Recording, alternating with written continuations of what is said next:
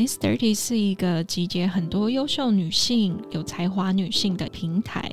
我们常常会探索很多，不管是职涯上、情感上，或是时下话题。我们希望透过 Miss Thirty 的平台，可以了解更多女生的声音跟想法。想要参与 Miss Thirty 的聚会活动，跟更多优秀的 Miss Thirty 们有交流，欢迎在 LINE 社团搜寻 Miss Thirty 女子会。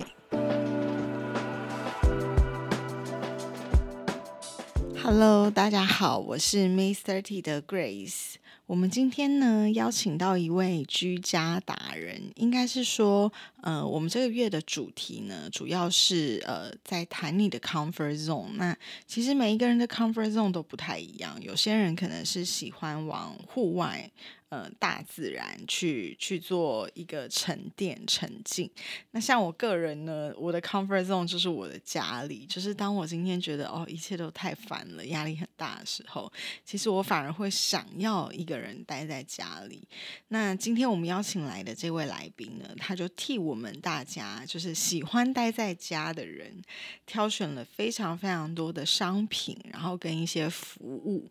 那我们今天就来欢迎。Kellys，嗨，大家好，我是那个 Homebody 的呃主理人 Kellys。然后，呃，我自己很喜欢做各种的呃生活的实践，自己也是经历了很多工作上跟生活上的平衡与寻找这件事情，所以也是一直试图去找到那个让自己舒心的那个源头。嗯，然后我自己也觉得，是因为这个过程找到蛮多方法。然后，所以也希望能够用这样子的方法，能够分享给大家。那目前就会是以选品啊，经营选品店，然后还有一些居家的服务，去跟大家做一个分享和见面。嗯嗯，你要不要稍微介绍一下 Home Body 它里面到底提供了什么样的商品跟服务？其实我们之前有聊过，它的服务其实是现在蛮特别，但是又是大家非常需要的。呃，其实原本其实，在呃这几年来。就是刚开始在经营红巴黎的时候，会是以选品为主，就是主要的是贩售物件。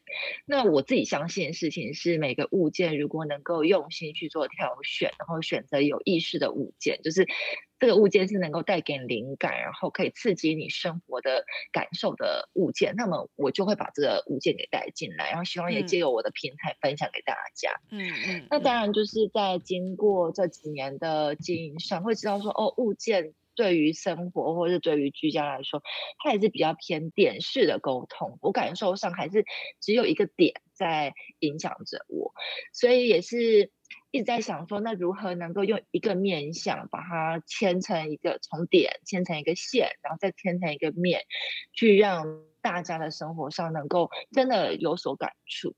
所以我们在今年也开始了一个居家服务。那目前我把它定义成一个居家的导引的服务，做导引这件事。老实说，想这个 想这个命名想了很久，因为嗯，我们想要做的事情是能够让每一个人都知道自己。喜欢怎么样的生活？嗯嗯，然后呃，打造这样子一个家，并不是复制某一个照片，或是复制设计师喜欢的样子，而是你真正喜欢的样子。嗯，那一定是从自己的呃身心灵，从自己的心出发。嗯，所以这个导引的服务是我刚开始会给你一个导引，让你去认识你自己多一点。嗯，那借由你自己认识你自己多一点，你会知道你自己真的喜欢什么。例如说。我我之前一直很喜欢跟就是我的客人就是举例说，嗯呃，你会说你喜欢北欧风，但是你真的懂什么是北欧风吗？或者是说北欧风，你可能你没有去过北欧，这件事情对你来说其实没有任何的意义。或许你喜欢的并不是北欧风，而是那个简洁的样子。嗯，那简洁的样子可以让你的心更干净，然后能够让你回到一个很舒适的地方。嗯，这这样子的风格可能会是简洁，但。我们喜欢对焦的方法会是北欧风，但实质上你可能喜欢的是简洁的风格。那我们希望能够借由简洁的风格再去探索哦，那你又喜欢怎么样的一个设计？嗯，就是我觉得希望能够像剥洋葱一样，一层一层剥剥你的内心，嗯，然后找到你自己喜欢的生活样子，嗯，然后借由我们的居家服务跟后续还有个室内设计的服务，嗯嗯，去让你真的能够成型出来。所以其实你们提供就是。一个一条龙的服务，只是你们在前置作业的时候是陪着这个业主去探索他自己，然后去了解他自己到底需要跟想要的是什么，以及他这个人的故事，对不对？我觉得这个比较特别一点点。因为我自己其实也不是室内设计师，然后所以我其实也是像选品的角度，嗯，那我帮你选的是适合的设计师，但前期我一样帮你做一个呃导引，就像你刚刚提到的，是的，我们就是要帮助你认识你自己。那最后我会因为你的产出，所以会推荐哦，这个人是适合你的设计师。所以未来我也希望有很多不同设计师能够 join 这样子一个平台。想问一下，Kelly，你之前就是从事这个产业吗？因为你的美感呐，跟你挑选商品的这个眼光，其实是非常准的。因为我自己后来都有上你们的网站、你们的 IG 去看，然后甚至你个人的 自己有在观察，就是其实你是一个嗯生活感蛮重的一个人。然后你不管在做任何事情，我都感觉其实是有一些些的仪式感，但这个仪式感不是太刻意的。所以我想知道说，你原本的产业就是跟。呃，居家布置啊，或者是美相关吗？呃，我自己原本的产业跟这这个其实完全不一样的。我其实做，我以前是在广告代理商工作。嗯嗯嗯。做，对对对对对，我在广告代理商。然后老实说，连就是这种工作的形态的生活都跟现在很不一样。嗯嗯嗯，完全不一样。我以前是一个，就是例如说我自拍，我就自拍拍照。然后后面就会带到，就是可能生活上的一角，对不对？然后我就不自觉就会上传，以前是 Facebook 的大头贴，嗯，然后就会有朋友跟我讲说：“请问后面那个在桌子上的是你的衣服吗？” 的那一种，嗯嗯，就是衣服会乱丢，然后所谓的仪式感也没有。我就是一个不太喜欢回家的人，就是年轻的时候我是一个比较喜欢往外跑的人，嗯嗯嗯，那也是因为。观察自己，因为后来我其实去澳洲就是读书，然后生活过一阵子，嗯，然后我会发现说，其实我每一个人在外面寻求那些事情都还蛮空虚的，嗯，你可能寻求是某种社交感或别人的认同，嗯，但实质上是你。没有把你自己清理干净的时候，或者你自己不认识你自己是谁的时候，你寻求再多都是空虚的，就是你没有任何的丰盛的感受。那也是因为这样子，然后去了澳洲念书，跟了很多不同国家的人一起生活过后，我就开始去做居家探索。然后发现这件事情是让我自己呃更懂得生活或认识自己。嗯，那我想知道啊，因为以前在广告代理商，呃，应该算是我们的 同行吧。就是我大概知道你们的工作形态，对，然后可 能速度很快，然后压力很大。可是，在什么样的契机之下，让你决然加班 OK，就是毅然决然的想要放弃之前的工作跟生活，然后回归到这个，呃，算是步调比较慢，然后我们在接触到的东西，可能也不一定都是人，它可能有很多物品，所以我们的心境上面好像也会比较 calm 一点。所以是什么样的 moment 让你决定，就是 OK，我要开创新的事业？我老实说，他们有一个很确切的一个时间点做转移。其实我最开始其实是从副业开始做，嗯嗯嗯，就是我还是在广告公司工作，但因为那时候开始在呃装潢自己的家，然后开始有很多很多的想法进来。那当然就是一定是有要买物件的需求，开始大量的去阅读、去搜寻等等等等。那个时候，我觉得我选的物件好像。市面上比较少，就是比较少见，所以我就觉得说，哎，那我可以把物件分享给更多人，因为我自己又有比较偏品牌的思维在嘛，那我就觉得，哎，那我可以做一个品牌出来，让大家认识我，认识我们家的选品店，然后进而用这样的一个物件，呃，影响每一个人的生活，自己试图做这件事事情，想的有点深，但是就是会，我们就开始用副业的方式做这样子一个行为。嗯嗯嗯。那后来是因为疫情的关系，这这这一个需求又更大了。嗯。然后再加上我那时候也怀孕了，所以就因此就毅然决然离职的原因，应该就是事实上是怀孕了。嗯。那我想知道啊，因为像我身边也很多人，他们可能刚开始自己在创业，也是从线上开始，因为它是最低的成本嘛。你可能不需要一些呃支出跟开销，其实你只要建立一个属于你自己的网页，你就可以开始在上面卖东西。可是我们也知道，不是你建了那个网页，把你的商品放上去，就有人会想要去购买。所以我蛮想知道，像你们这种产业，它是需要故事的堆叠，需要一些影像的辅助，需要一些氛围的营造。其实那个都是实体店。呃，比较轻易能够做到的。那你们怎么在一刚开始的时候运用电商去拓展你的客户，然后去让大家看到你们的这个品牌？因为我自己就是在代理商工作蛮长一段时间，所以我都会用目的性去看这件事情。我相信，不管呃实体店或是电商。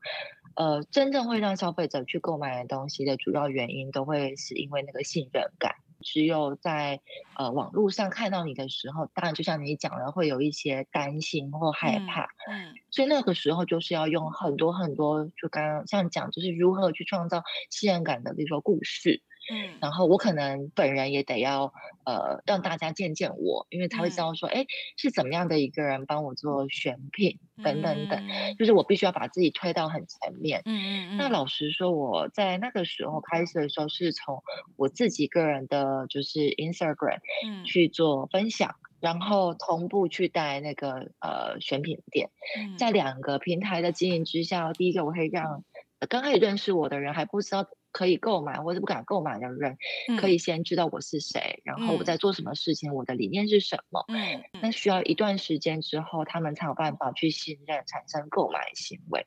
所以说实话，它真的是比实体店，就是呃，就是抗书嘛，就是去思考那个 pathway 的时间其实是更长的。嗯嗯嗯。但我认为这个样子的方式也是能够跟我的客人或者是我的阅读者能够产生更长的或更深。的一层的交流的方法，嗯，那我自己其实还蛮 enjoy 在这一层的沟通上，嗯，就是 呃，让他们对你有很深的信任，然后接下来他们就非常的 royal，对不对？就是对你的忠诚度就很高，就是你的品牌或者是你推荐的东西。对，那疫情之后的今年，其实我在七月的时候，呃，有办了一场一个月的期间的快闪店，那主要的目的也是我这样。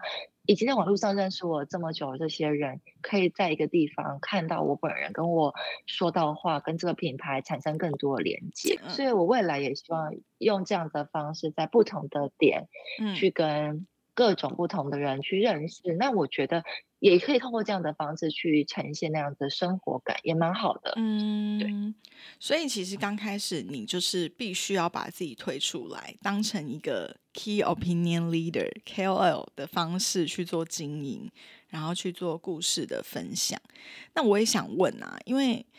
嗯，也不是每一个人都会有这样子的天分跟这样子的条件去做一个分享啊，或者是站在镜头前面。那你可不可以给我们一些小 tips？就是我相信你本来也是一个素人嘛，你一定是没有在经营你的 social media。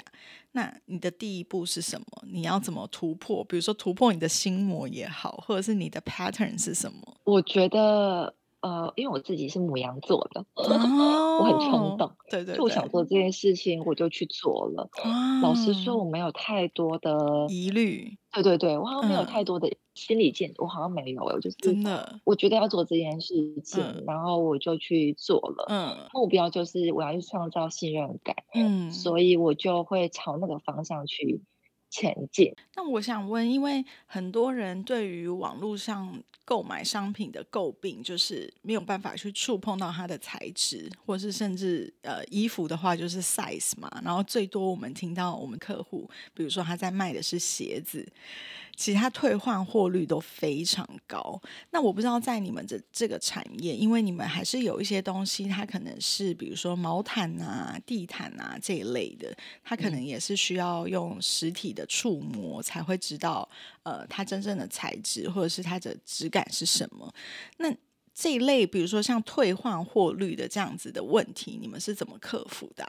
因为老实说，我今天做退换货这件事情是增加营运成本的，包含包材，可能你运费也是一层成本，嗯，所以我会尽量不让这件事情发生。嗯，那做到的事情就是说，我希望能够在销售前，我就可以把。这个商品讲得很具细迷，不管是用影片、照片，它的故事层层去分享，或者是因为每一个商品、每一个物件进到我的商店，我一定会自己都会用过，所以我在用过的时候，我一定会知道说，他可能消费者疑虑点是什么，或是他不敢买的原因是什么，我就会在他们还没有提出问题之前，我就先去回答他了。我会在社群上分成好几天方式做分享，例如说今天我分享故事，明天。我分享材质，那我后天分享我使用的感觉等等等等，然后消费者在购买之后，他的问题点真的会比较少，那这样子的退换货率就会降低非常非常的多。那但当然当然就是在呃经营这么长的一段时间，一定会有退换货的问题。那么会有问题的人，我就会建议他说：那你直接做退货。就是可能这东西真的不符合你，那你就直接做退货就好了。你们的退换货的呃服务是做的很周到的吗？就是有没有什么条件，还是是说你们有一些鉴赏期啊等等的？就退换货件数以比例来说是非常低的，所以大部分我是愿意。做退换货这件事情，嗯嗯，那因为我很多的商品其实是手工商品、手做商品，像是我的呃陶瓷餐具等等，它都是那种手做商品，就一定会有多少都会有手做的痕迹跟瑕疵。那有些人就会跟我说，他可能很在意那样子的一个。瑕疵，但对于这件商品来说，它可能就是它珍贵的地方。那我就会跟他讲说，那可能会没那么适合你，就是像这样的商品就会没那么适合你。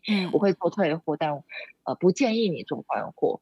他们会思考之后，有些人就告诉我说，那他们不退换了。嗯的，嗯，对对。那我想知道一下，就是有没有遇过真正的 OK？我老实说一件事情，我觉得这几年就是我经营下来。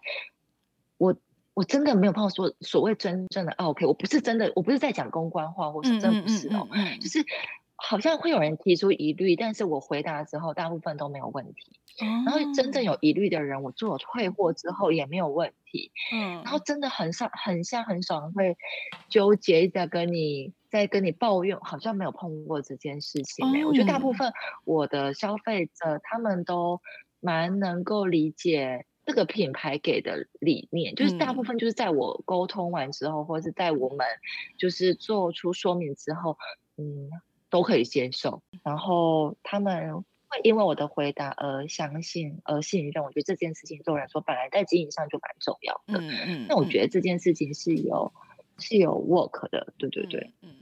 好，那我想再问一下，因为其实现在我们也知道，就是透过疫情这几年，我发现其实还是，嗯，从线上回归到线下，因为大家开始会想要去做一些体验式的行销，开始觉得。哦，好像到店上被服务，或者是感受到它整个氛围。比如说像韩国，它现在有非常非常多厉害的旗舰店，不管它今天只是一个香氛品牌，还是一个服饰品牌，它的旗舰店，呃，它的店上都弄得非常的有氛围感。它甚至有咖啡厅，有一些呃非常尊荣的服务。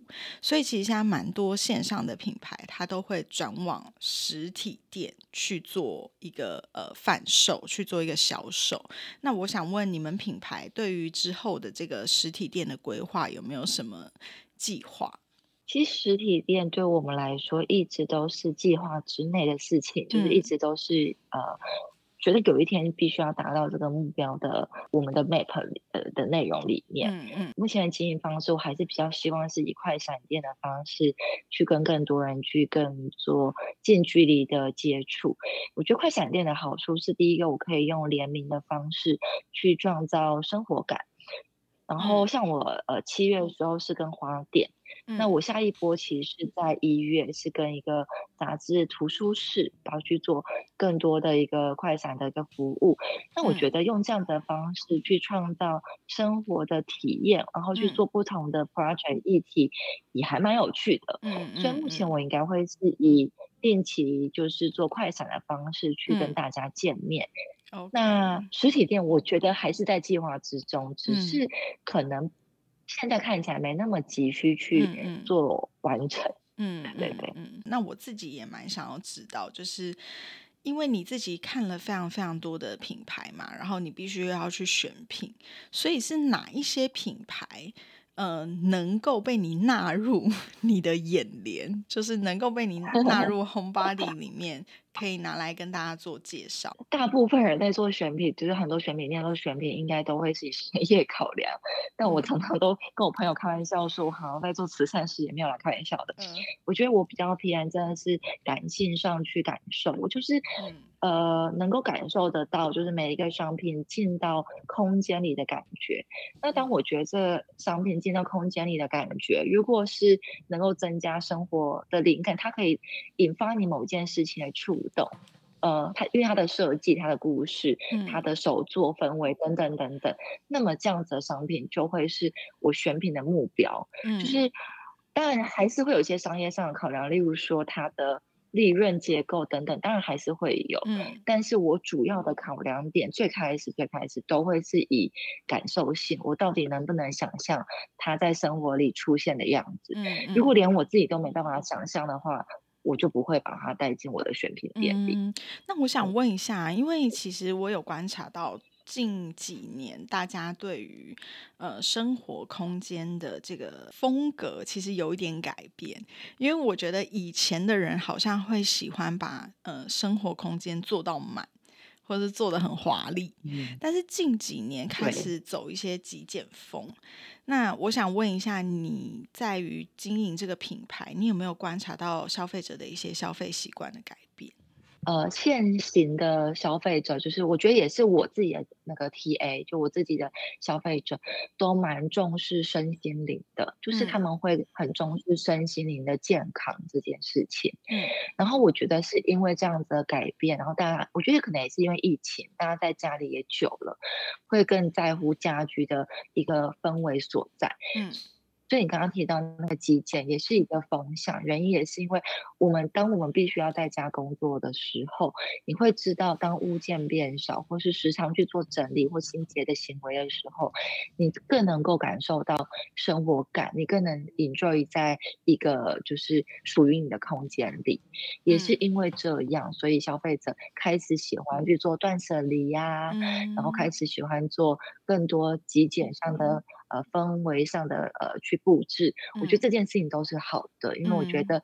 呃，能够让生活的环境健舒服，它其实是能够让身心灵，就是你心理也可以健康的。哦，就是以前的消费者好像比较注重实用，但是我觉得现在消费者在挑选一些居家商品的时候，好像会，比如说我自己就会想要去买一些蜡烛啊，或是一些艺术品的摆设啊，那啊个就是会让我自己心情很好的一些嗯小小的物件，对不对？对对对，就是会嗯。更认识自己心里到底想要的是什么样的感受，嗯。而去买这件东西，而不会是因为所谓的 CP 值，因为我自己不太喜欢 CP 值没这个错没错然后去购买东西，但我觉得也是一个很好的、很健康的消费行为。嗯嗯，像我最近就有很多好朋友搬家，然后或者是在装潢房子，那我自己其实就会很想要去送他们一些呃有关于居家的小物。可是你也知道，我们自己也有收过很多居家小物，就是有些居家小物真的是。就是你你你要把它丢掉也不是，可是你又真的是不会去做使用。对，那我想问，如果今天我有一笔呃小小的预算，然后我想要去送给就是我刚搬新家的朋友啊，或者是我想要送给我自己呀。那最近有没有一个什么品牌是让你觉得说，哎，是比较好入手的，然后或者是你推荐的它一些品牌或是一些商品？如果呢有想要送那个居家小屋或者是装潢房子的，欢迎大家来私信我们品牌或私信我本人，我可以给大家解放。因为我觉得还是比较偏看个人，就是对方可能会在意的是什么，因为有些人会在意。触觉比较多，有些人在意嗅觉比较多，会得到开心或者得到放松方式其实不太一样。嗯，那假设你的朋友其实很在意那个舒适感，然后就是很很怕冷，好举例来说，那么我就会建议说，哎，那你们可以带带看我们的披毯，因为它其实除了呃很美，就是可以给你很多生活的 inspire 以外，它还很温暖。然后它触感是纯棉的，所以很舒服，等等等。那如果是他很喜欢，他本来就很常会在浴室里面洗澡洗很久的，他很享受在浴室里一个人的密探的时光，那我就会建议说，哎，你可以再再看看我们的有机棉浴巾，嗯，它在结束这样的一个呃。那个洗澡过程之后，它可以被一个有机棉的呃毛巾包覆，是很舒服的。那种会建议你带毛巾等等的。那假设说呃他在意的是嗅觉味道的话，那或许是蜡烛。但我们现在没有蜡烛了。嗯嗯。那我可以介绍别的品牌蜡烛给大家。哎，我我我觉得这件事情都会是一个比较好的一个送礼的方法。嗯，我觉得在这几年大家呃慢慢回归到自己的时候，在挑选这些商品的时候，确实。不太一样，然后我也觉得嗯很开心，就是 Kellys 他们刚好在这个时候提供了这样子的服务，就是不是只是在 推荐商品给你，而是了解你这个人，然后去帮你打造属于你自己的空间跟你自己的家。它已经不再是属于哪一个风格，因为以前我最记得这一两年最常听到就是 差几风。北欧风这种，对，但其实我们自己好好的去研究或者去看，会发现说，其实每一个家它并不是属于哪一个风格，只是可能你喜欢这个风格的其中一个元素。所以我觉得 Kelly 他提供的这个服务其实是很好的，就是去帮你找到属于你自己喜欢的风格，然后你住进去之后，你就会觉得哇，你完全都不想要出门了这样子。大家如果很好奇这个服务是怎么运作，因为老师说好像，老师我自己在做这件事情的时候也没有一个参考范例，嗯，所以也是我是觉得是从需求出发，跟我想要带给更多的人怎么样的生活这件事情，去创造这样子的服务。所以如果有人想要了解更多，真的可以私信我，或者是我医院会做一个那个快闪店，那也会做个 workshop，对，然后里面也很很欢迎大家来，就是现场来咨询，嗯，然后来。问问，我觉得有装潢需求或者室内设计需求的人都可以来了解一下。那我想问一下，就是再帮大家问一下，就是在假设我今天需要这个服务，你们会去帮我做一些测验吗？还是是说你们会用什么方式去认识我这个人？原则上，我这边已经设计好一套的一个测验，我自己 create 一个测验的，也不算系统，就是我自己 create。测验的东西，然后我会分享给你。那当然，我觉得分成有几块的人，一块就是你没有装潢需求，你可能是租屋，嗯，但是想要做一些改变，小改变，然后这个你也可以来找我们，你可以做出街的方案。那第二种人当然就会是你有刚好要设计房子，有室内设计的需求，嗯，然后这个也可以来找我们，我们有一个。高阶的方案，所以其实呃原理都是一样，刚开始都会有一个测验，嗯，让你能够了解你自己，嗯，那再来我会有就是一对一的，就是咨询咨询的时间，然后。嗯，让我会带领着你，因为你那一份的资料会让你更认识你自己，嗯，可以可能会从中做一些小改变，嗯，那。最后我会 offer 给你就是一份呃 result，就是我给你的建议，嗯，当然里面会包含一些呃简单的材质的建议、家居品牌的建议、家居的建议等等等等。那假设你今天是只是想要维整修你现在居家环境，你可以透过这份建议去整理你的现有的居家环境，靠自己的方式去做这件事。但如果你需要的是装潢服务，我有这份建议之后，那我就会 pass 给你室内设计师，嗯，去完成这样子一个拥有你自己风格的一个居家设计。嗯嗯嗯。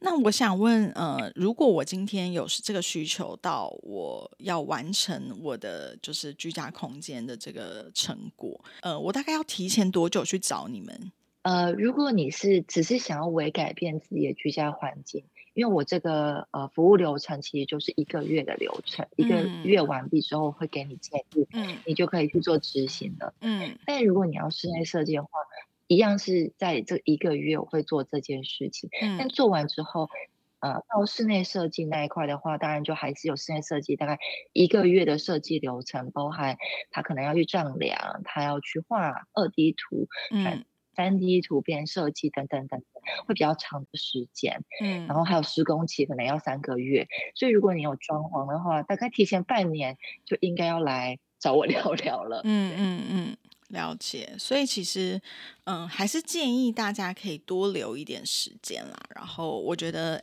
嗯，Kelly 其实他们都非常乐意。为大家提供一个非常完整、然后克制化的服务。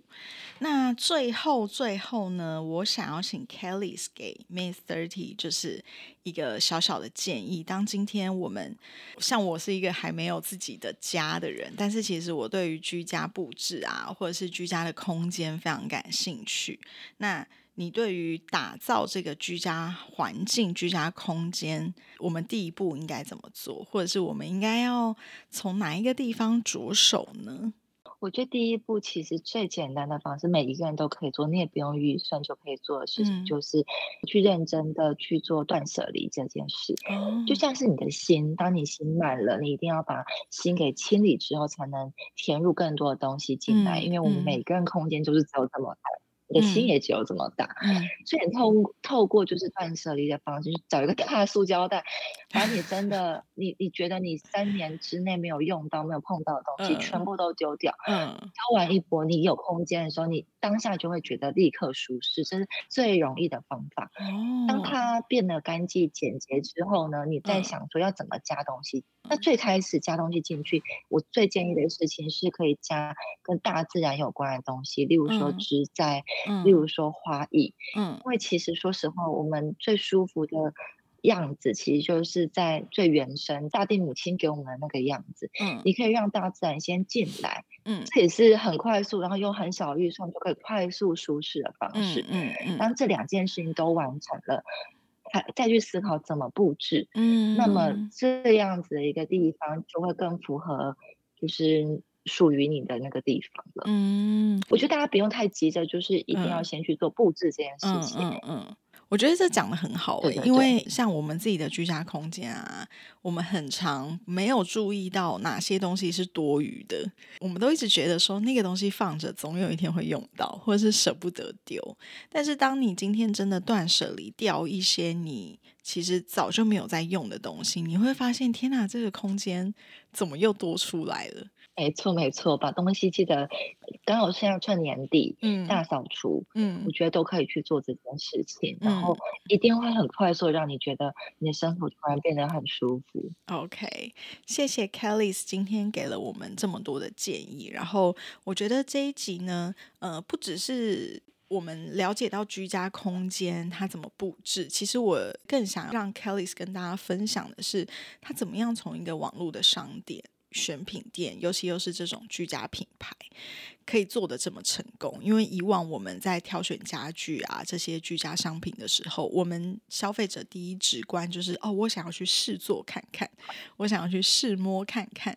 但是 Kelly 他却打破了这个框架，他从线上线出发，而且做的非常成功。那成功的关键其实就是。故事。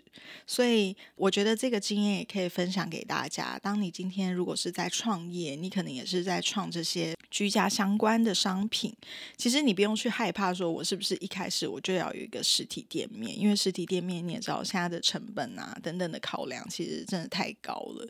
可是我们可以用不同的方式，气氛的营造，甚至是主理人跟他的 follower 之间的这些信任感。去慢慢的做堆叠，那其实这样子也是一个很好的方式。所以，我们今天非常谢谢 Homebody 的主理人 Kelly，谢谢你今天来跟我们分享这么多。那我们很期待一月，谢谢大家。对我们很期待一月份你们的快闪店。那之后你的资讯可以再 pass 给我们，然后我们再告诉大家。希望大家都可以到现场去看看，然后也去体验一下你们的新的服务，因为我觉得这个服务真的是非常好。因为目前市面上好像没有人做的这么完整，然后做的这么完善的，所以连我自己都很想要去试试看。所以一月的时候，我们可以大家都一起去快闪店去试试看。那谢谢 Kelly，谢谢大家，谢谢 Grace，谢谢。那我们就下次见喽。如果你们有什么其他关于居家生活的一些问题，也欢迎留言给我们。下次见喽，拜拜，拜拜。